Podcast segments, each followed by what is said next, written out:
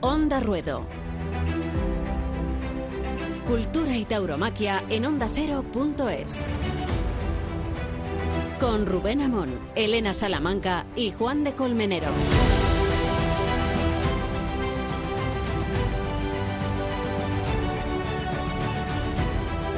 Hemos vuelto, hemos vuelto. Marchamos a final de temporada, hacia el mes de octubre. Dijimos que regresaríamos y aquí somos de palabra y hemos vuelto para reengancharnos a la temporada española después de haber dejado unos meses para reposar la temporada americana y no porque nos hayamos desplazado allí.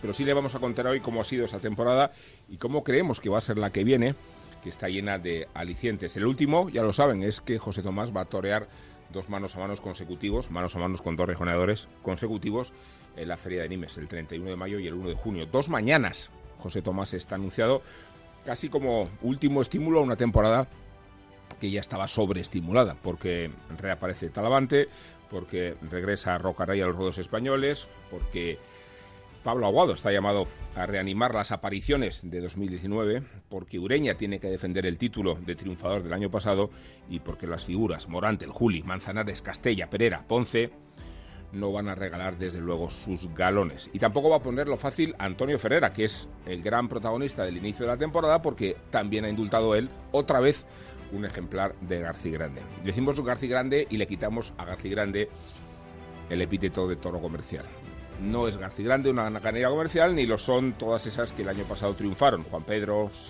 Alcurucén, Núñez del Cubillo, Jandilla, Santiago Domecq, la gran revelación de la temporada sin duda y la versión más afinada del encaste Parlade. Así que se amontonan las razones, esos creemos, para disfrutar de esta temporada, pero también hay razones para preocuparse. Un motivo va a ser el coronavirus, el efecto que va a tener en la temporada, cuántas ferias pueden llegar a suspenderse. Veremos lo que pasa en Valencia y veremos si las primeras de Francia se celebran o no. Ahí está la de Arles, más expuesta que ninguna, puesto que la normativa francesa indica que donde haya más de mil personas no se puede celebrar un acontecimiento público. El otro argumento es más preocupante y es el argumento de fondo, y es cómo vamos a convivir con el nuevo gobierno. Es verdad que la vicepresidenta Teresa Rivera dijo en el programa de Carlos Alsín, aquí en esta casa, que no se iban a tocar los toros ni se iba a tocar la, la caza pero muchos nos tememos que a los toros se les puede atacar desde otros argumentos, los reglamentos. Si es verdad o no que va a prohibirse, como quiere Pablo Iglesias, la entrada a los menores de 18 años. Y si se va a dar la paradoja de que un chico puede torear y tomar la alternativa con 16, pero no puede verlo desde el tendido. A ver si lo que ocurre es que Iglesias prohíbe también a los toreros doctorarse hasta que no tengan 18 años. Nos preocupan los reglamentos mucho porque es posible que a través de esos mecanismos de letra pequeña se coarte la actividad taurina, haya más presión fiscal, se revisen el procedimiento de traslados a animales. Decía Napoleón que a él no le dejaran las leyes, pero que sí le dejaran los reglamentos, porque en la letra pequeña se puede hacer mucho daño. Veremos, por tanto, qué es lo que sucede y lo que ocurre en las primeras ferias. Las hemos disfrutado en Olivenza y en Iescas y vamos a seguir disfrutándolas como lo hicimos el año pasado, que fue una temporada muy feliz, pero muy cruenta. Recordarán ustedes que en nuestro último programa hablábamos de Gonzalo Caballero. Pues bien, a Gonzalo Caballero le han dado el alta anteayer.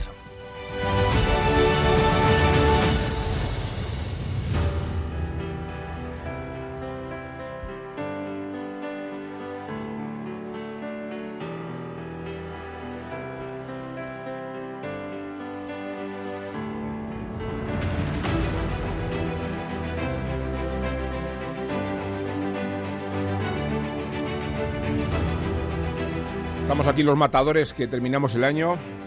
Por tanto está Juan de Dios Colmenero.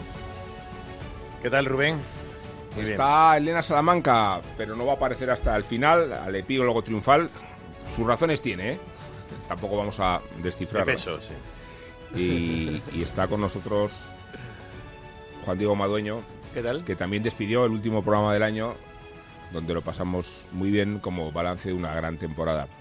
Y no sé cómo veis esta. Eh, he puesto estas circunstancias eh, que son bastante relevantes, desde las más amenazantes en el sentido mm, de las condicionantes que pueden o no malograr las ferias, que es el coronavirus, desde las estructurales, que es como vamos a convivir con este gobierno, y desde la temporada misma, ¿no?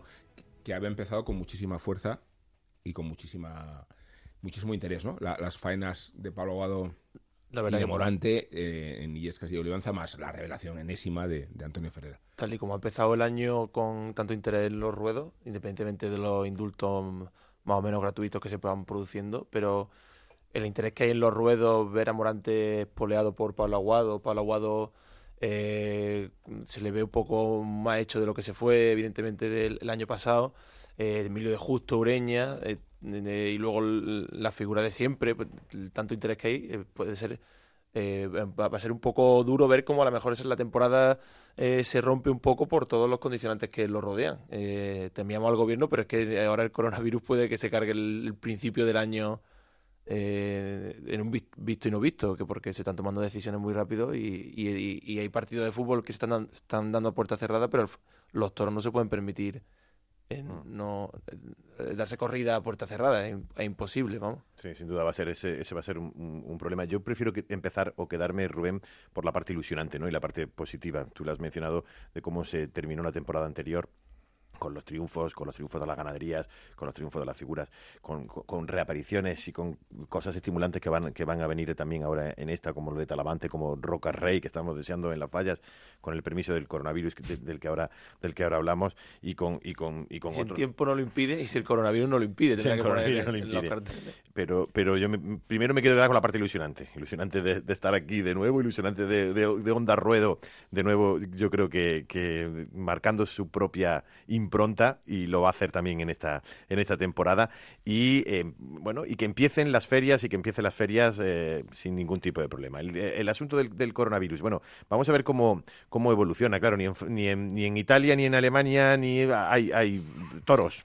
Entonces, este es un problema que tienen. Sí que tienen fútbol y han empezado con ese, con ese problema. Tú comentabas esta mañana, eh, Rubén, que por qué se pueden prohibir un espectáculo en un rectángulo y no en un, y no en un círculo, ¿no? En alusión a Valencia. Eh, en alusión a, lo que pueda ocurrir en las fallas. Eso es, es, puede, ser una, puede ser una hecatombe. Hay gente que incluso está dispuesta a quemar Valencia eh, en el supuesto caso de que prohíban las fallas, pero desde luego, desde luego, bueno, si las autoridades sanitarias, que son las que tienen conocimiento de este asunto así lo indican, creo que se tendrá que tomar la... Una gran oportunidad ahora para los empresarios que van siempre a los tres cuartos a la media plaza eh, organizar carteles en los que no entren ni mil personas. eso sería ya una excusa, una excusa definitiva para, se trata de, el sector. Se trata de que vaya cuanta más gente mejor. El ejemplo, el ejemplo de en mitad del coronavirus lo hemos tenido eh, este pasado fin de semana en Olivenza con lleno absoluto en casi todos los días. ¿eh? Y lo hemos tenido también en Illescas, ¿no?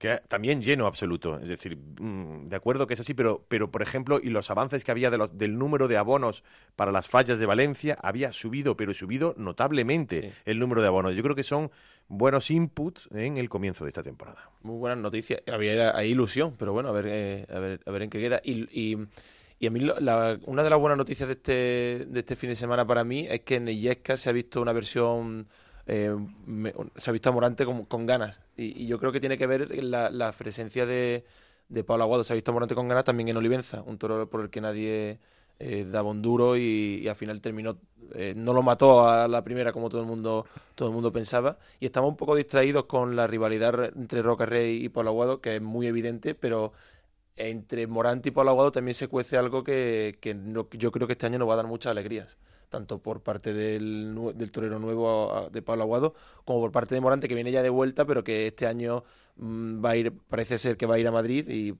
evidentemente está en Sevilla y podemos ver algo importante. Eh, una novedad de la temporada, de la de José Tomás hablamos luego, pero una novedad sin duda es que Alejandro Talavante reaparece, que lo hace en unas condiciones de rivalidad que no imaginaba nadie. Sobre todo porque Cuando su primer planteamiento fue el de estar un poco más tapado de lo que luego. Eh, eh, exacto, y sabemos que va a ir a Madrid con todas las consecuencias. Mano a mano con Ureña. Eso es. La cuestión es si, si va a llegar a tiempo mm, de eh, reaparecer en Arles o si en realidad se va a posponer su reaparición al domingo de resurrección en Sevilla. en su planificación de temporada, un poco absurda en mi opinión, reaparecer después de un año en mano a mano con Juan Leal para luego irte al día siguiente a Sevilla, la verdad es que tiene mucho que ver con cómo se ha hecho el domingo de resurrección, ¿no? Sí, totalmente. Pero, entre tanto podría ocurrir que se suspendarles y eso es bastante probable que ocurra y que en cambio pueda torear en Sevilla y que su reaparición fuese el domingo de resurrección en, Sevilla. ¿no? Sí, sí. Y vamos, yo estoy, la estrategia me parece un poco extraña. Sobre todo porque también eh, me acuerdo de Juan me acuerdo un poco de Juan Bautista, me da un poco de, mm, piensas en el empresario que, que anuncia Talavante la reaparición por todo lo alto, un cartel bueno con el, con Juan Leal, un torero joven emergente francés y, bueno, parece que creando mucha expectación en un marco muy distinto y luego te das cuenta que a la primera de cambio coge el rebote del Domingo de Resurrección y se apunta a un cartel rematadísimo, una fecha emblemática y encima con la televisión. Que perfecto que, haya televisión, pero eh, el planteamiento, primer planteamiento de Talavante no, no parecía no parecía ser ese. Y luego no solo no es que se, no es que se anuncie el domingo de resurrección, es que a Madrid eh, eh, es uno de los toreros bases de la feria, según las informaciones que han ido saliendo. Y además eh, va, va, a disputarse, entre comillas, un mano a mano con, con Ureña, que Ureña es el que revalida, tiene que revalidar el título de, triunfador de San Isidro, el que tiene ahora mismo a la Plaza de Madrid entregada, y Talavante se va a enfrentar a él en la temporada en la que parecía que que iba a tomar un que, iba a tomar otro camino, ¿no? Que no que iba a tener otra otra proyección. La reaparición de Talavante a mí, es un torero que al final eh, te, te, me gusta mucho gusta mucho la afición precisamente por ese tipo de, cosas, por, por, lo que proyecta en el, en el ruedo. Pero es verdad que luego la gestión pues espera un poco sí, la gestión va a estar en manos de Joselito y de Martín Arranz, que son apoderado y torero de otra época y con unos criterios un poco extravagantes, ¿no? Veremos cómo resuelven esa temporada. Hemos dicho antes que nos despedimos la temporada con la jornada gravísima que sufrió Gonzalo Caballero. Nos impresiona mucho, nos impresionó mucho la, rueda de prensa que dio después en noviembre, pero es que nos impresiona todavía más que en realidad el alta la haya recibido solo hace unos días. Por eso queríamos empezar nuestra temporada con Gonzalo Caballero, con el recuerdo de lo que hizo y con todo el optimismo que ahora le está infundiendo este alta médica. Torero, ¿qué tal? Hola, buenas tardes. Bueno, es que nos, preguntamos en primer lugar cómo te encuentras, porque eh, el invierno ha sido muy largo y imagino que ha sido especialmente largo para ti, ¿no? Sí, bueno, la verdad que, que bueno, yo creo que después, como, como has dicho tú, pues después de algo así aprendes a valorar las cosas, ¿no? Y, y bueno, que al final, pues cuando estás tanto tiempo en la UCI, y tanto tiempo en el hospital, pues te das cuenta de que los pequeños detalles... Eh, pues lo importante es que son ¿no? el poder entrenar, el poder hacer una vida normal y, y bueno, he estado peleando todo este tiempo para poder por poder llegar a recibir ese alta y la verdad que ahora pues muy ilusionado, todavía me queda mucho trabajo porque el nervio todavía no, no se ha recuperado y no la parte de distal de la pierna todavía no funciona, pero bueno, con, con ilusión y, muchas ganas, la verdad. Eh, entonces, ¿qué significa que te hayan dado el alta médico? ¿Hasta dónde puedes entrenar o, o cómo puedes preparar ya? Pues sí, bueno, la verdad que entrenar, pues ya llevo un tiempo entrenando y, ya empecé a hacer algo de campo y bueno, la alta médica significa que, que ya más o menos estoy eh, estoy disponible para, para poder empezar a plantearme volver a una plaza de toros, ¿no? Y, y, bueno, eh, la verdad que, que, que eso es lo que más ilusión me hace, ¿no? Después de haberme visto tan tan mal el verme ya cerca de, poder volver, pues la verdad que, me tiene muy feliz. ¿Cómo, cómo fue, eh, Gonzalo, la experiencia de volver a coger los avíos la, primera vez que toreas en el campo? Pues mira, la verdad que, que fui a, una, una ganadería de máxima confianza y fui con la gente que había estado, pues eso, en el día a día, en, en sobre todo la UCI, que fueron los días más complicados, que fueron 13 días allí, eh, entrar nada más que una hora a visitarme y, luego en, el tiempo en el hospital y en las rehabilitaciones, en cuando volví a empezar a, aprender a andar y, fui con la gente que había vivido aquello y estábamos solos y la verdad que, parece que, que Dios me regaló una becerra que, que fue muy muy buena y, y fue algo mágico, ¿no? Yo creo que ahí lloramos todos los que estuvimos porque como te decía antes, ¿no? Cuando te ves tan tan tan mal y tan pensando que había perdido todo, pues el volver a sentirme un torero pues fue algo algo mágico. Y, Gonzalo, ¿llegaste a pensar en, en, no querer torear más? Bueno, es, es una pregunta pues dura y, difícil y lo dije un poco en la rueda de prensa, ¿no? Que eh, cuando ya me, me tardé dos días en despertar y, y luego eh, dos días más estuve con opiáceos que prácticamente pues no me enteraba de nada. Cuando ya me, me contaron las noticias del, del fallo renal tan grave que tenía y, y, la lucha tan grande que tenía de, de diálisis por delante de 35 horas enchufado a una máquina seguidas y, y todo aquello ahí la verdad que pasé una noche que, que no pude dormir y, y tenía la sensación de que había perdido ya. Hmm. Pues nos preguntábamos si, si, si, tienes ya una fecha, si te la has puesto tú mismo, si está en tu calendario un día de reaparición. Pues eh, la verdad que han, han surgido algunas posibilidades y estoy muy agradecido pues a toda la gente que, que se ha preocupado, pero yo creo que, que le debo a Madrid le debo todo, ¿no? Y en Madrid volví a nacer y, y creo que le debo le debo volver a, a, a, a vivir como torero, lo debo al, público de las ventas que me ha dado todo y, quiero que mi reaparición vaya a ser en Madrid. ¿Qué tal, Torero? Eh, soy Juan de Colmenero. ¿Cómo estás? Eh, Hola, Juan. La, la, bendición de una alta médica, ¿no? De, después de, como decías, tanto tiempo, de esos días en, en la UCI, de cinco meses eh, casi de, de baja, y, el reflejo que tú mismo hiciste de, de, una instantánea, de una fotografía, de ese abrazo con, con el cirujano, ¿no? con el doctor Máximo García Padrós, y, y, cómo, y cómo eso te reconciliaba de nuevo con una situación, porque no, no, se olvidan tus palabras, eh, Torero, lo de notaba cómo me iba apagando y me quedaba sin respiración y también sentía el grifo de sangre caliente por la pierna, ¿no? Y, todo esto en un, en un determinado momento en el que en el que viste cómo, cómo la situación se iba, ¿no? Pues sí, hombre, y cuando cuando las sensaciones que tú comentas, ¿no? Que, que vi que, que no podía aguantar más aquello, ¿no? Perdí tres litros de sangre de los cinco que tenemos y, luego pues cuando ya te cuentan que has estado nueve minutos, prácticamente nueve minutos muerto en la enfermería y, y que esa persona pues te ha salvado la vida, pues creo que, que, cualquier persona, hasta el menos agradecido del mundo, eh, pues estaría agradecido por algo así, ¿no? Y, y don Máximo es, se, dice mucho lo que es un ángel de la guarda, pero realmente yo tengo esa sensación, ¿no?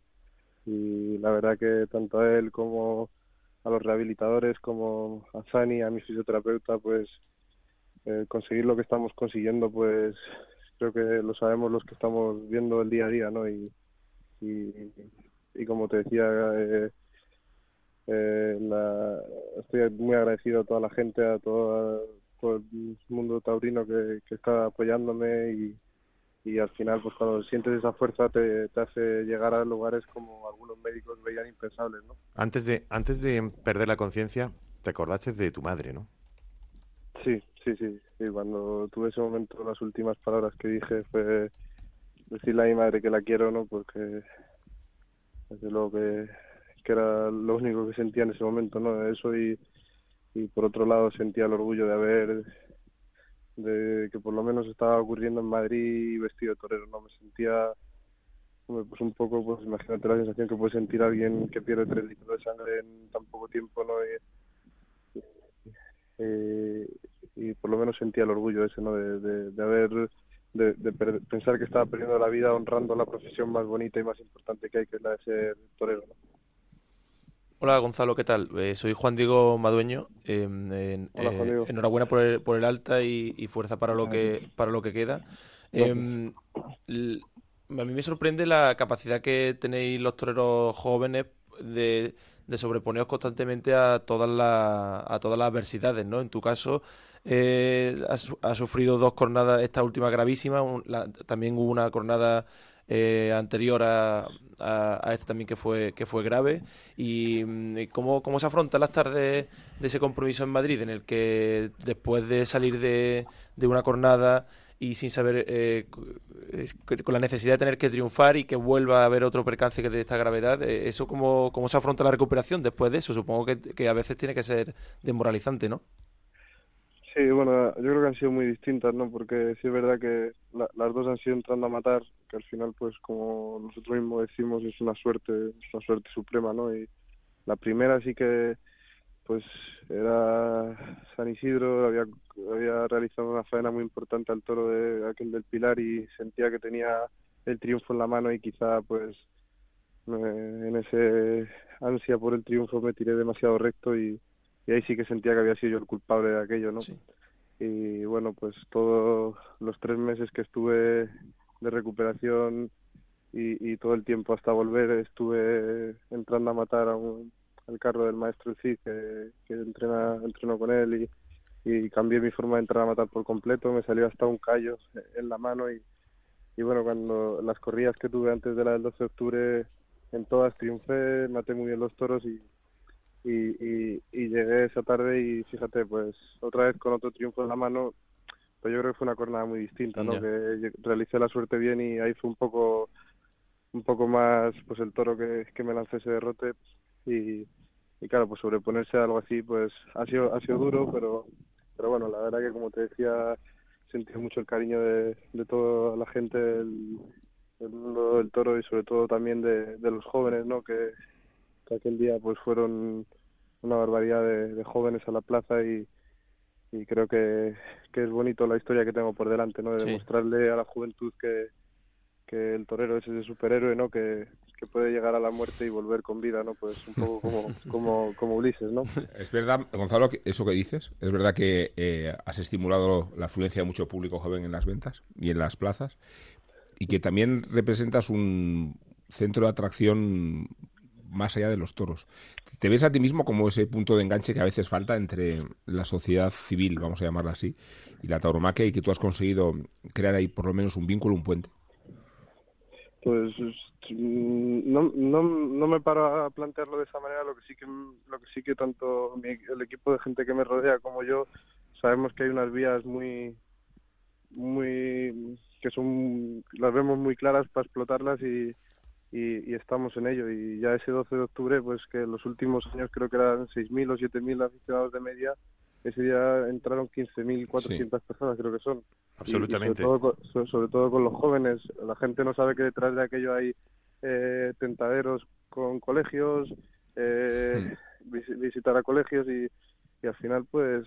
Eh, creo que consiguiendo, si tú consigues que vaya un niño, no consigues que vaya un niño, vas un niño con sus dos padres y al final el objetivo de un torero es meter gente en la plaza y, luego una vez la ha metido pues dar argumentos en la plaza de que esa gente te, te, admire no y estamos haciendo un trabajo eh, yo creo que, que, es muy necesario eh, tanto para mí como para la fiesta no y ahora en estos días van a salir noticias que, que yo creo que, que además le va a ilusionar a, todo el mundo del toro y que espero que, que sirva de referente para que que mis compañeros pues también lo hagan porque creo que es bueno para todos. ¿Noticias dices? Sí, sí, unas noticias saldrán en estos días. Bueno, ya salió un poco lo del el abono joven de las ventas, ¿no? Que, que vamos a hacer un tentadero para, para todos los abonos para todos los abonados jóvenes, que creo que eran cerca de 700 y y como te digo, eh, creo que el toreo es es algo muy grande y, y, y, si somos capaces de transmitir esos valores a la juventud, creo que para cualquiera que, que lucha por, por sus sueños en cualquier ámbito de la vida profesional el referente de un torero creo que, que hay unos valores no un, una fuerza de honor una, una lucha de orgullo no y, y, un, y una entrega y, y una pasión que, que, les pueden servir mucho de referente y eso es lo que hay que tratar de, inculcar. Es verdad eso, sí, es verdad eso que dice, no, sí, perdona, eh, es verdad eso que dice, yo el 12 de octubre que estaba allí en, en, la plaza y fue un comentario generalizado durante y, después. Solo había eh, que ver las fotos de, los tendidos para exactamente, ver tendidos, la cantidad de habitual gente la gente joven que había. Y eso de verdad es algo que puedes llevar a gala. No sabía, no tenía yo conocimiento de que, de que eso lleva un trabajo detrás que es importante y de verdad, enhorabuena por parte doble, aparte de, que deseamos poder volver a verte, ¿no? Pero el hecho de que, de que lleves a esa cantidad de gente joven, porque yo lo comentaba, lo comentaba con lo que tenía alrededor, que, que, estábamos rodeados y digo, mira, qué, qué, qué inmensa alegría eh, que esto pueda que esto pueda ser así, ¿no? Y que, y que se pueda continuar además. Pues sí, totalmente, totalmente. Yo creo que, como tú dices que es una alegría, yo creo que para todo aficionado es una alegría y creo que todos tenemos que remar en una misma dirección, ¿no? Y, y ahora ya te digo que van a salir eh, eh, noticias, cuéntanoslas, no, no, cuéntanoslas. Eh. Alguna más, Gonzalo. o sea, no digas que va a salir y, no nos la cuentas, si estamos en el primer programa. Te, cuento, te cuento lo del tentadero, lo del tentadero para la para el abono joven porque es una cosa que ya está formalizada, el otro estamos trabajando en ello y bueno, está trabajando en mi equipo que gracias a Dios me he rodeado muy bien y, mm. y, y, cuando ya esté, esté más en firme pues estoy seguro que todos la van a apoyar porque es es algo que creo que va a ser muy bueno para, para el toreo. Lo que no vas a hacer, Gonzalo, es volverte a poner el vestido que... No, no, ese, ese, ese, sí, que faltarlo ya está. Bueno, lo has donado a la Esperanza de Triana, de hecho, ¿no? Exacto, exacto. Está ahí en, en el Museo de la Esperanza de Triana, que creo que ahí está bien.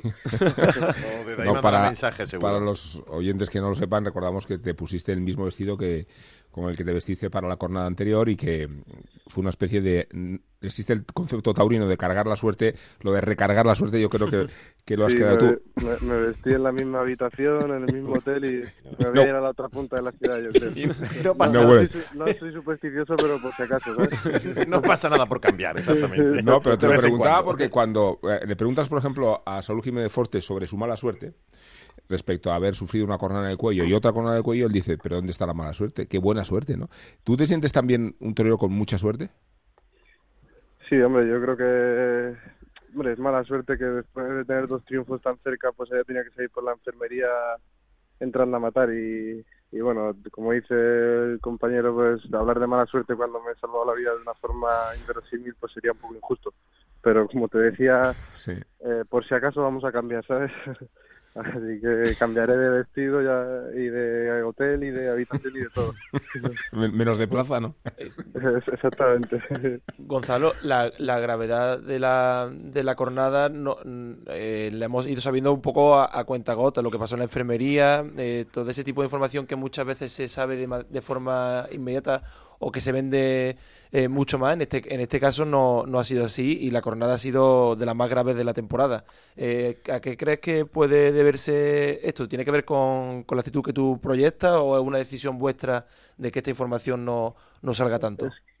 Es que, eh, según me comentaron, pues los doctores y el maestro Miguel Avellán era también un poco el que estaba ahí junto con, con más gente y y por lo visto había muchos medios fuera de, los taurinos pues levantando especulaciones y, y como la situación era realmente crítica porque bueno la vida me la me operaron durante dos horas y media en la plaza consiguieron salvarme la vida.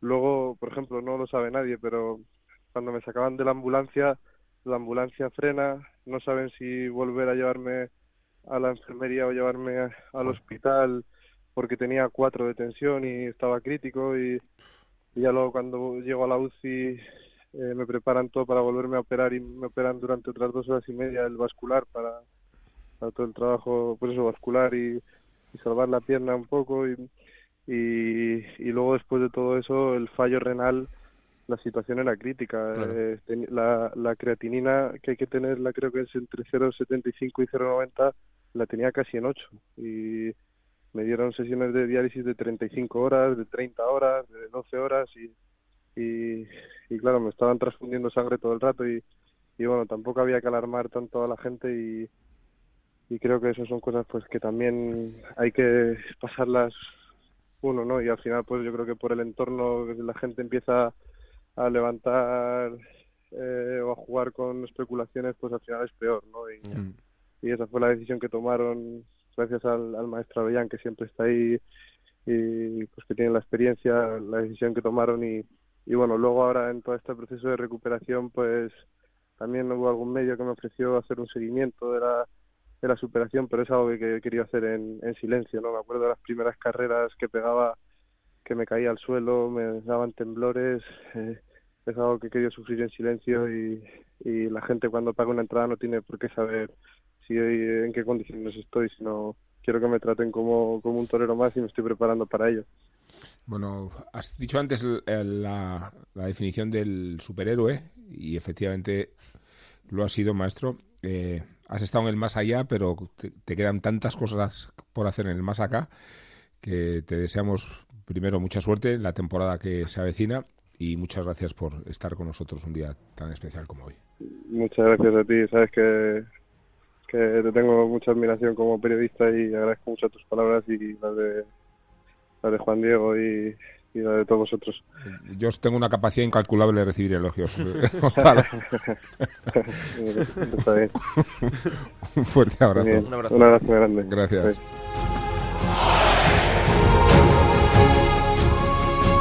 Onda Ruedo, cultura tauromaquia en ondacero.es. El toro, el campo, la lidia. Onda Ruedo, cada semana en ondacero.es. Con Rubén Amón, Elena Salamanca y Juan de Colmenero.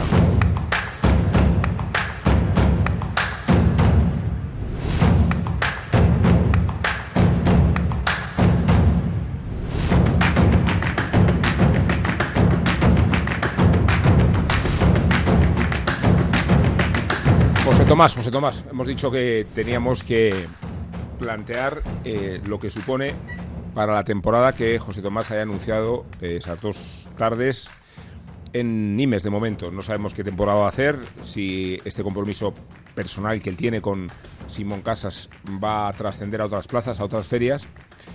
Eh, es verdad que el tipo de reaparición no es el que los aficionados más ortodoxos queremos y no porque nos molesten los rejoneadores, pero preferimos ver a José Tomás con la plenitud de sus compañeros de escalafón. Pero ya saben los oyentes, o al menos mis más allegados oyentes, que a, José Tomás yo le perdono y le consiento todo porque creo que todo lo que nos está dando eh, es puro regalo respecto a la construcción de una temporada. Pero entiendo, entiendo que reaparecer con Hermoso de Mendoza un día y con Lea Vicens otro, que sean dos más o menos con un rejoneador, representa una anomalía para una reaparición tan esperada. ¿no? Bueno, reaparición en Francia, porque recordemos que la última actuación de José Tomás en Francia, si no me equivoco, es la tarde de la apoteosis de las seis, de Creo las que no sé sí, cuántas la orejas. que yo ¿no? para la fecha no... Sí, sí. Pero sí, eh, eh, aquel, aquella tarde histórica, la de los Sí, seis la toros de los de- seis toros, sí. de Nimes y volver a Nimes, eh, ese escenario donde quedó gran marcado en la fecha y el día del- de los seis toros, la gesta que consiguió, volver con dos rejoneadores me parece muy raro. Y me parece que un tipo tan bueno, un matador de toros tan bueno, la figura histórica que es José Tomás, tan impresionante y tan buena, se equivoque en algo tan flagrante, ¿no? Bueno, Me yo- parece raro. Yo coincido en que, como, como se lo perdonamos todo, yo es que considero que José Tomás ya está retirado. Entonces, todo lo que me dé. Eso es peor. No, no, no, no, no. Ya está retirado y ha hecho lo que tenía que hacer, que ha sido traspasar todas las barreras. Con lo cual, Sí, eso eh, es. eh, como parto, como parto de la base, como parto de la base que todo a partir de ahora es un regalo, es un regalo, pues, eh, pues como, como si, como si estuviera con un rejoneador, como si quiere torear tres toros, como si quiere ofrecerme algo distinto, Ya, diferente. Es decir, yo no lo considero dentro de, de- no, Sí, no le- no un le puedo torero re- convencional. de un torero convencional ni de No está una- Lavante que vuelve. eso es, no es como Talavante, o sea, si Talavante volviera, hiciera eso, una tarde o dos, no, esto es otra cosa diferente que es un regalo, entonces no, no podemos compararlo con el resto.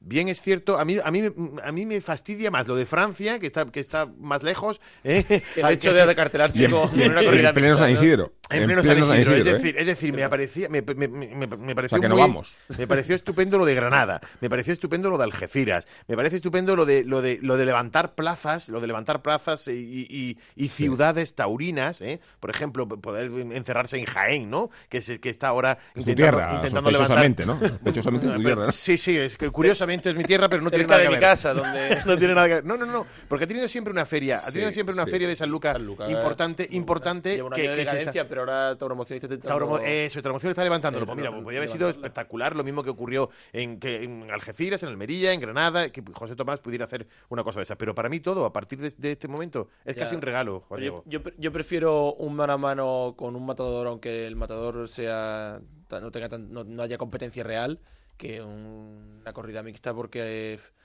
no sé, parece, no sé. Yo sé lo que tú prefieres. Sí, te voy a decir, no, te voy a decir lo que tú prefieres. Seis toros de José Tomás una mañana y un mano a mano de Lea Vicens y Hermoso Mendoza al día siguiente, ¿no? Exactamente. Se podrían haber organizado así. Son en casi 24 horas lo mismo, ¿no? Y entonces distribuimos un poco... Las, la- mañanas la- de José, Tom- las mañanas de José No, pero es verdad. Yo, yo, yo, yo creo que formo parte de los que van a ir a animes, de los que solo pueden agradecerle a José Tomás su entrega y que esa entrega, curiosamente, no se concibe sin México, porque, porque como sabéis, José Tomás es un torero de sangre mexicana hasta el punto de que le han transfundido si se dice así, ¿no? Sí. De transfusión transfundido, ¿no? Lo ha dicho antes bien Gonzalo Caballero, creo. sí. Yo digo, yo, yo dudaba, digo, sí, transfundido. Sí.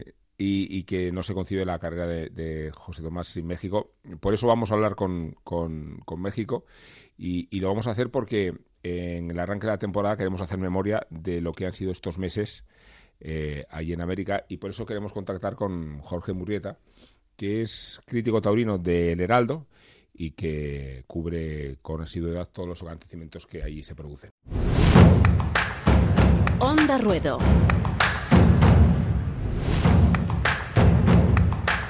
Jorge Murrieta, ¿qué tal? Hola, ¿quién habla? Rubén. ¿Cómo estás? Muy bien, muy bien, muy buen, eh, buen día por acá en México, buenas tardes allá en España. Gracias por eh, tomar en cuenta este punto de vista para platicar un poco acerca de lo que ha sido la temporada 2019-2020 en la Plaza de Toros México, donde Antonio Ferrera pues ha sido el triunfador absoluto de eh, esta temporada que ha sido gestionada, me parece, Rubén, eh, amigos de Onda Cero, de manera brillante por los señores Dalleres y Javier Solo, después de algunas temporadas en las que no se habían dado bien las cosas en el ruedo capitalino. Ha mejorado la presencia de los toros, ha mejorado también la afluencia de público en eh, los tendidos, se ha indultado al toro Tocayo de la Joya, un toro muy bravo, en mi punto de vista muy particular, eh, pues los indultos eh, no van ya más en la fiesta de los toros, Antonio Fernández estuvo muy bien con este con este ejemplar, se volvió también al estoque de oro, algo que no ocurría desde hace muchas temporadas en la Plaza de Toros México. Algunas decepciones, Rubén, Pablo Aguado, que prácticamente se bajó del avión para presentarse en la Plaza de Todos México, no dio el ancho, no se vio bien, no estuvo acorde a las eh, circunstancias. Eh, en cambio, José Mauricio, un torero de mediana edad taurina en México, ha resurgido, sobre todo con una corrida de Barralba que tuvo eh, mucha bravura, que tuvo fuerza, que tuvo poder en la embestida. Vimos a José Mauricio resurgir, insisto, un torero que tenía pues temporadas toreando quizá un par de corridas de todos los tres, cinco, diez a lo mucho, y que ahora se le han vuelto a abrir, eh, se le han vuelto a abrir las puertas de las plazas más importantes del país. Decías que Aguado ha sido la, excepción, decías que Ferrer ha sido el torero entre los españoles más destacados. ¿A, qué mexicano ves con opciones de hacer temporada española? Obviamente está la familia Dame que va creciendo porque ahora Alejandro, el último de ellos, va a debutar eh, con caballos y lo va a hacer la Plaza de las Ventas para inaugurar la temporada, ¿no? ¿Cómo, ¿Cómo ves a los toreros mexicanos en su proyección española, Jorge? Pues mira, eh, veo a José Mauricio eh, Maduro, cuajado, es un torero muy fino, un torero que tiene excepcionales condiciones eh, para el toreo, eh, sobre todo con el toro suave pasueño que suele lidiarse en México. Me gustaría verlo, confirmar su alternativa en la Plaza de Toros de las Ventas de Madrid. me gustaría verlo con un toro más fiero, más encastado, con un toro que le exija mucho más que el mexicano, estoy seguro que podría eh, resolver la papeleta de manera eh, elocuente, de manera adecuada. Y los árabes, pues ahí van, ahí van. Creo que eh, José Adame ha tenido una muy buena temporada también, la mexicana en el coso capitalino, y pues por algún motivo u otro en España ha ido viniendo abajo el cartel de este importante torero mexicano que es José Joselito Adame, y ahí están, ahí están los hermanos Luis David, y como ya comentabas, eh, eh, Alejandro, el tercero de Victoria, que pues ya va a debutar España. Hemos estado hablando, Jorge, de la reaparición. Bueno, no, está la reaparición porque José Tomás torea poco, pero ha venido toreando los últimos años. No sé si tenéis noticia de José Tomás en México, si tenéis mm, alguna referencia sobre la posibilidad de que pueda torear allí. Eh, todavía nada, todavía nada se sabe lo de, lo de Francia, esta, esta corrida mixta en la que va a aparecer el tablero de, de Galapagar, pero en México pues todavía no hay noticia de, de José Tomás, aunque sabemos que es un es una tierra taurina que él quiere mucho, sobre todo Aguascalientes, por supuesto, ha tenido eh, pues por ahí apariciones en los últimos años el diestro madrileño en, en, nuestro país, pero de momento no hay nada, no hay nada firme acerca de, de una eventual reaparición de José Tomás en México. Bueno, están conmigo Juan de Dios Colmenor y Juan Diego Madueño, que seguro que tienen alguna cuestión que hacerte. Sí, a mí, a mí, me, gustaría, a mí me gustaría preguntarte por, por, el público, por la afluencia de público, por la, si existe o no existe eh, preocupación o no preocupación en, en, México, no aquí en, aquí en España eh, sí que andamos, bueno, intentando recuperar hace... Mm, Eh, poco estábamos hablando justo en este programa también sobre, sobre la, afluencia de, gente joven eh, a las plazas de toro. Eh, ¿Cómo, está esta situación en México? Los taurinos estamos, estamos preocupados, me imagino que es una preocupación global, una preocupación que existe en todo el, mundo taurino. tomamos como punto de referencia, desde luego, la Plaza de Toros México porque es la más importante del continente, a la que yo acudo, por supuesto, cada, cada ocho días por vivir precisamente en eh, la capital. Y llama la atención que no se ven eh, los llenos que se veían hace 10, 15 años. Ha ido decreciendo en ese sentido el ánimo del público. Me parece primordialmente porque lo que se le ofreció durante muchos años no iba acorde con lo que esperaba la propia afición. Eh, como les comentaba hace, hace algunos minutos, eh, ha mejorado la presencia de los toros eh, en la plaza, corridas como la de Barralba, la de Jaral de Peñas, eh, la de Chajay, en fin, corridas muy bien presentadas, que han hecho que de alguna manera el nuevo, el nuevo aficionado se chique un poquito más en, en, lo que es la fiesta de los toros y desde luego actuaciones tan importantes como la de Ferrera a lo largo de la temporada. Pero eh, llama la atención que ni Ponce, ¿no? que es un torero consentido de la Plaza México, y que tiene a la misma como su plaza talismán, pues tampoco el poco Ponce ha podido tampoco eh, llenar, eh, el mismo Ponce ha podido eh, llenar el numerado, ¿no? Siquiera, ya no hablemos de general. ¿Qué tal, Jorge? Em, no solo en México la gente eh, hay problemas de, asistencia, sino que en el resto de la temporada americana también hay problemas, pero ya políticos, ¿no? E incluso en Colombia ha habido intentos de, prohibir eh, las corridas. Eh, no sé cómo, cómo se ve eso desde, desde allí y, si realmente es una amenaza o son simplemente, bueno, pues ese tipo de, actitudes que toman algunos políticos para, para meter más miedo que, que otra cosa. No, desde luego, desde luego que es una amenaza en toda América. Me imagino que como lo es en, Europa también. En México hay grupos eh, animalistas eh, subvencionados por eh, políticos advenerizos, por grupos y pequeños cotos en el poder que pues intentan dar un golpe de autoridad mediante la prohibición de las corridas de toros, lo cual pues obviamente les les provocaría un beneficio en sus carreras políticas. No creo que haya siquiera un solo político en México que esté realmente pues, casado con la causa antitaurina, o sea, no creo que haya alguien que realmente aborrezca las corridas de toros. Eh, quienes sí los, quienes sí los aborrecen son, son los acarreados, ¿no? La gente que mandan a la plaza a, a, protestar, eh, a hacerse sentir, pero creo que en términos generales pues se, trata de un grupúsculo de, de políticos que buscan notoriedad mediante medidas populistas, como sería en este caso la de prohibir las corridas de toros, que son, eh, como todos sabemos, pues eh, elemento de libertad para muchos, ¿no? Eh, estamos completamente en, desacuerdo los taurinos, desde luego, con cualquier tipo de prohibición, no solamente la taurina. Totalmente. Jorge, has hablado antes de, de José Mauricio como el torero mexicano con más proyección, pero yo siempre me acuerdo del Payo. ¿Qué ha pasado con el Payo esta temporada? Tuvo una temporada algo algo floja, es un, es un torero con muy buenas condiciones para para, para el toreo, eh, claro que toreo muy bien con el capote, un toreo con clase, con eh, buenas maneras, con buen oficio y con buena técnica, que ha hecho lamentablemente, o que ha tenido una temporada desclavazada. Eh, claro un torero importante en, en España, por ahí en alguna ocasión incluso no pudo eh, matar eh, su corrida por una suspensión, pero ha sido, ha sido un torero importante en España. Esta temporada no ha sido la suya en México, ojalá que eh, así como José Mauricio después de muchos años resurgió, pues también pueda retomar el paso Octavio García el Payo. Bueno, Jorge, te agradecemos mucho esta conexión y esta información relativa a la temporada de México. Seguiremos en contacto si no te parece mal, a nosotros nos parece bien, ya te lo voy diciendo. Les mando un fuerte abrazo. Muy buenas tardes allá en Madrid. Buenos días aquí en México. Gracias, México.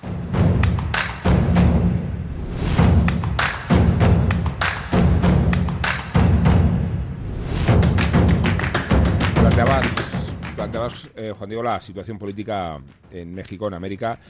Eh, creo que la temporada pasada fue, sin duda alguna, por, por las connotaciones electorales, por, por la aparición de Vox, una temporada enormemente politizada, que sacudió a, la causa taurina por muchos lados.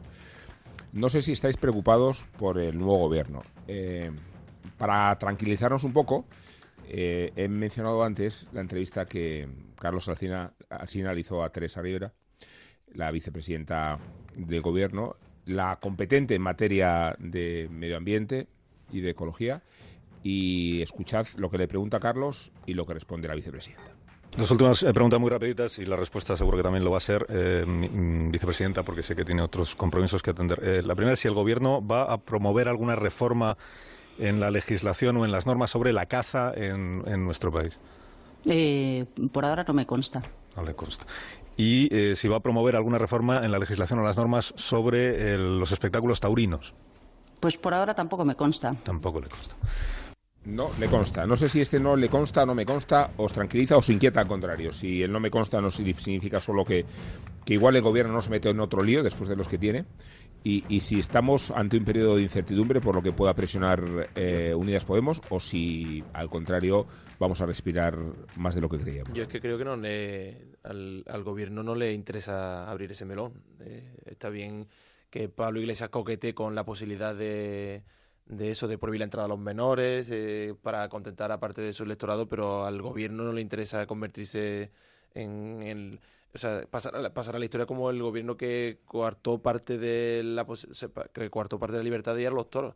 No, no creo que, le interese. Y además contamos con Carmen Calvo como aficionado a los toros y con el ministro Ábalos, aunque Ábalos esté ahí un poco siempre a medias tintas con, los toros, pero se ha, demostrado que, que aficionado a los toros, ha ido al Callejón de Valencia, el, el, año pasado creo que también estuvo en la venta un par de tardes. No creo que le interese al gobierno y yo en ese sentido soy un poco, quiero ser un poco cínico, ¿no?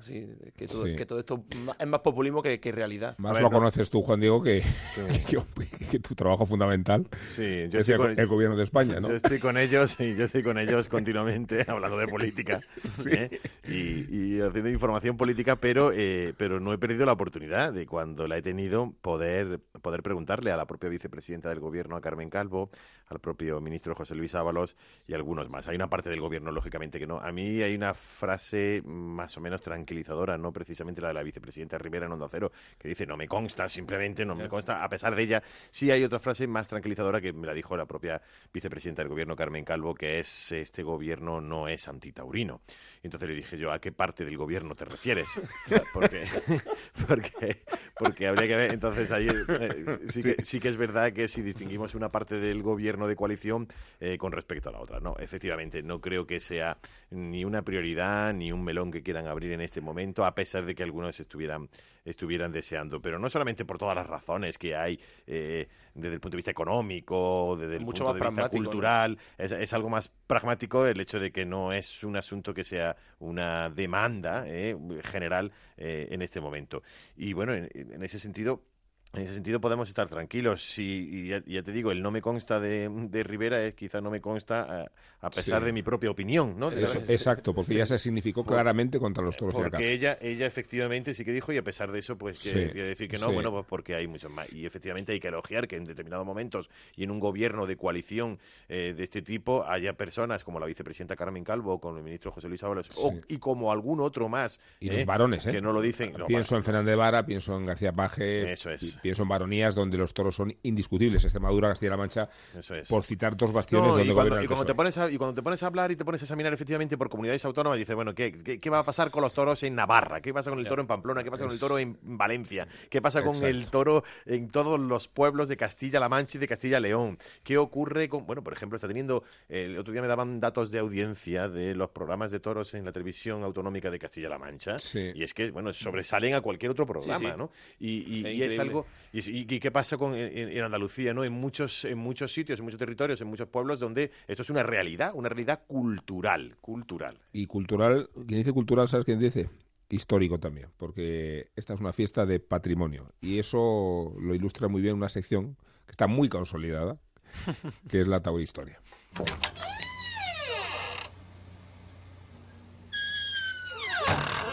Y nos situamos en una etapa, en una década de nuestra historia, que hace tiempo merecía un hueco especial en la taurohistoria de Onda Ruedo. De 1920 a 1930, el esplendor de la edad de plata del toreo en España.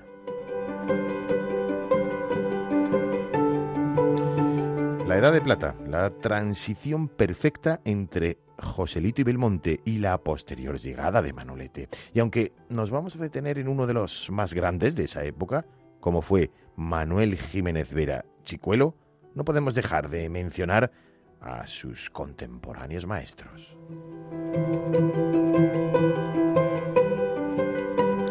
Por un lado, los que tenían en Joselito su referencia como Marcial Lalanda, Manolo Granero, Félix Rodríguez, Armillita Chico o Manolo Bienvenida. Y por otro, los fascinados con lo que había representado Juan Belmonte, la pata pa'lante, el mentón hundido, el pecho hacia afuera, ahí caben los Antonio Márquez, Curro Puya, Cagancho o Victoriano de la Serna.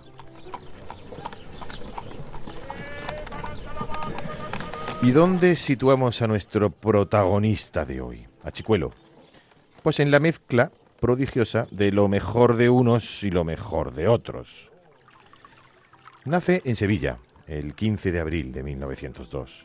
Fue hijo del torero Manuel Jiménez Vera, Chicuelo I, que murió de tuberculosis en 1907, quedando huérfano a los cinco años. Tras el fallecimiento de su padre, se mudó junto a su familia a la casa de su tía, su tía paterna, quien estaba casada con Eduardo Borrego Zocato, un banderillero. Zocato fue quien le inició en el toreo y a los 10 años le inscribió en la Escuela Taurina de Sevilla. Tomó la alternativa, también en Sevilla, el 28 de septiembre de 1919, con un toro de Santa Coloma, siendo padrino Juan Belmonte y testigo Manuel Belmonte.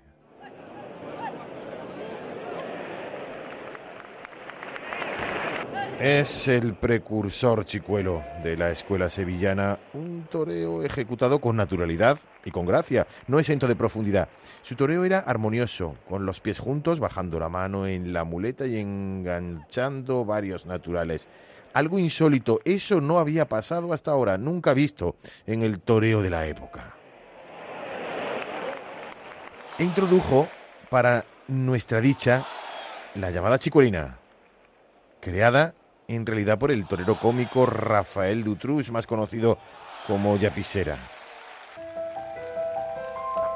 La chicuelina de Chicuelo y otras muchas variedades penetró en la técnica de los maestros del siglo de oro, profundizó y cambió la concepción. Chicuelo adquirió la técnica belmontina de cruzarse al pitón contrario, pero añadió la técnica de Joselito de girar sobre los talones sin enmendarse quedándose quieto.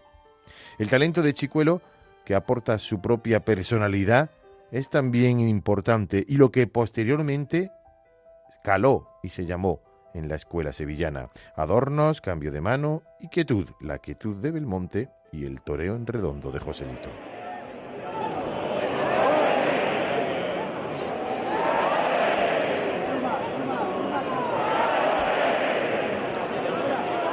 Pero hay un día, un día por encima de todos en la Edad de Plata, el 28 de mayo de 1928, en Madrid. Ese día Chicuelo torea al toro Corchaíto de Graciliano Pérez Tabernero en una faena histórica. En la faena de muleta estuvo Chicuelo toreando y el público todo el rato puesto en pie. Cuentan las crónicas de la época que se limitó a quedarse quieto a coger la mano izquierda y ligar un pase con otro en redondo y luego uno de pecho, de pitón a pitón. Y luego otra serie, y luego otra, quieto y en redondo. La diferencia es que eso, hasta ahora, no se había visto.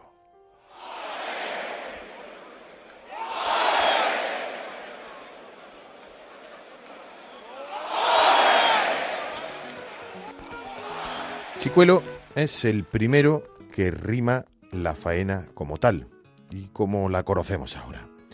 Esto fue así, hasta el punto de que uno de los críticos de la época, Federico Alcázar, en el diario Madrid, tituló La primera faena moderna, una clarividencia absoluta de lo que iba a suceder. A partir de esa faena le llovieron los contratos a Chicuelo y empezaron a llamarlo el arquitecto del toreo moderno, cerrando el triángulo de una época faraónica en la historia de la tauromaquia y dando pie a los nuevos cortes de vanguardia, como prólogo también de la siguiente era, la de Manolete.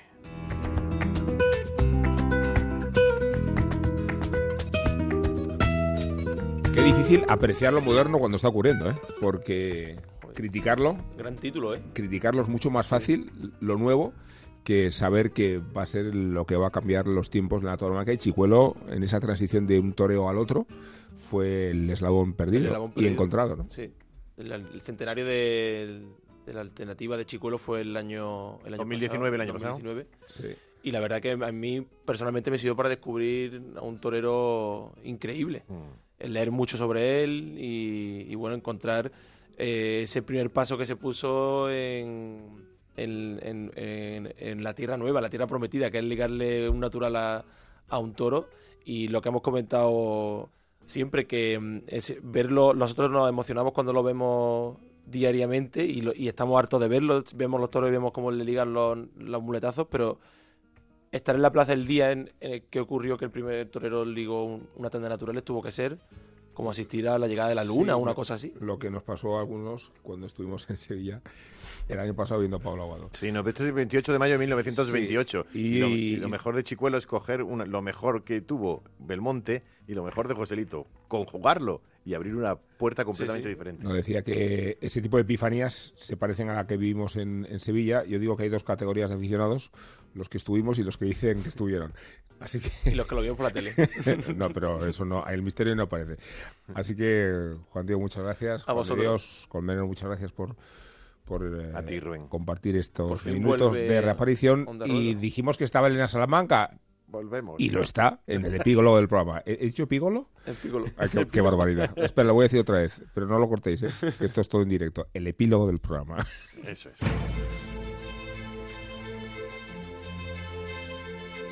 Ay, qué ganas tenía de volver. Todo este tiempo deseando poder volver a impartir justicia o injusticia, o lo que me salga del moño, que para eso ha sido 8 de marzo y las mujeres volvemos a salir a la calle para que os quede claro que somos superiores, que somos más listas, que tenemos que cobrar más por el hecho de ser mujeres, aunque bueno, como dice Candela Peña, hagamos un mojón de película y que por cierto no nos podéis tocar ni un pelo, vamos, ni un simple piropo. No me digáis nada, ni me miren, que me ofendo, que soy débil y no sé qué decirte. Solo con una mirada lo que puedo hacer es que, como vuelvas a pasarte, te arranco la cabeza, así, sin más. Creo que mi estilo se acerca a ese feminismo amazónico del que hablaba Cayetana Álvarez de Toledo. Vaya semanita se ha marcado la portavoz del PP. Pero me gustó ese concepto, no lo conocía. El feminismo de superwomans. Aunque a mí el feminismo amazónico, sinceramente, me suena a Conchita Cintrón o a Lea Vicens a mujeres subidas a un caballo conquistando tierras, objetivos y triunfos. Mujeres del toreo. La primera ovación es para ellas.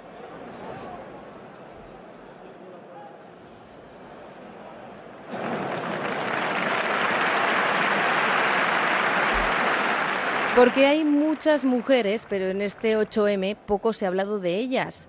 Feminismo de luces, lo voy a llamar yo. Aquí te lo dejo, Cayetana. Pioneras en igualdad, luchadoras de una batalla tremendamente difícil. Feministas involuntarias, volvieron a casa solas muchos días, pero bien sobrias. Conscientes de que lo que parecía imposible lo iban a conseguir y nos lo iban a dejar de herencia al resto la pajuelera que pintó Goya, la fragosa, las señoritas toreras, Juanita Cruz, Ángela, Mari Fortes o Cristina Sánchez. Juana Cruz y Ángela ganaron también batallas legales. Cuando quisieron ser toreras estaba prohibido para las mujeres. Una en 1930, la otra, Ángela, mm, antes de ayer. en 1974 consiguió que las mujeres pudieran volver a torear a pie. Batalla en las plazas y en los juzgados. Y los periódicos, ya en el 36, año 1936, decían que Juanita Cruz, que había triunfado sobre todo prejuicio. ¿Qué le parece, Irene Montero? ¿Cómo se le queda el cuerpo a la ministra de Igualdad? Pues tengo más. En el epitafio de Ángela, que falleció hace tres años, pone pionera en igualdad. Qué envidia, ¿verdad, ministra? Pero la señora ministra en su particular 8M nos ha acordado del feminismo de luces. Así que adelante con la bronca del día.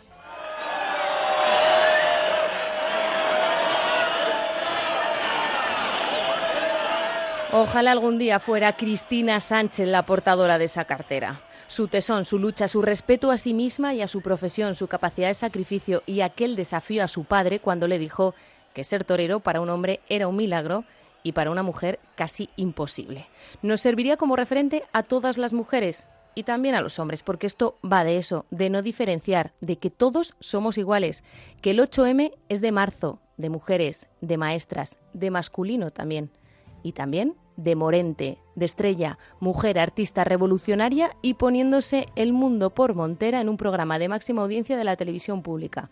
¿Cómo no criticarla? Estas mujeres son las que nos interesan, son las que no interesan.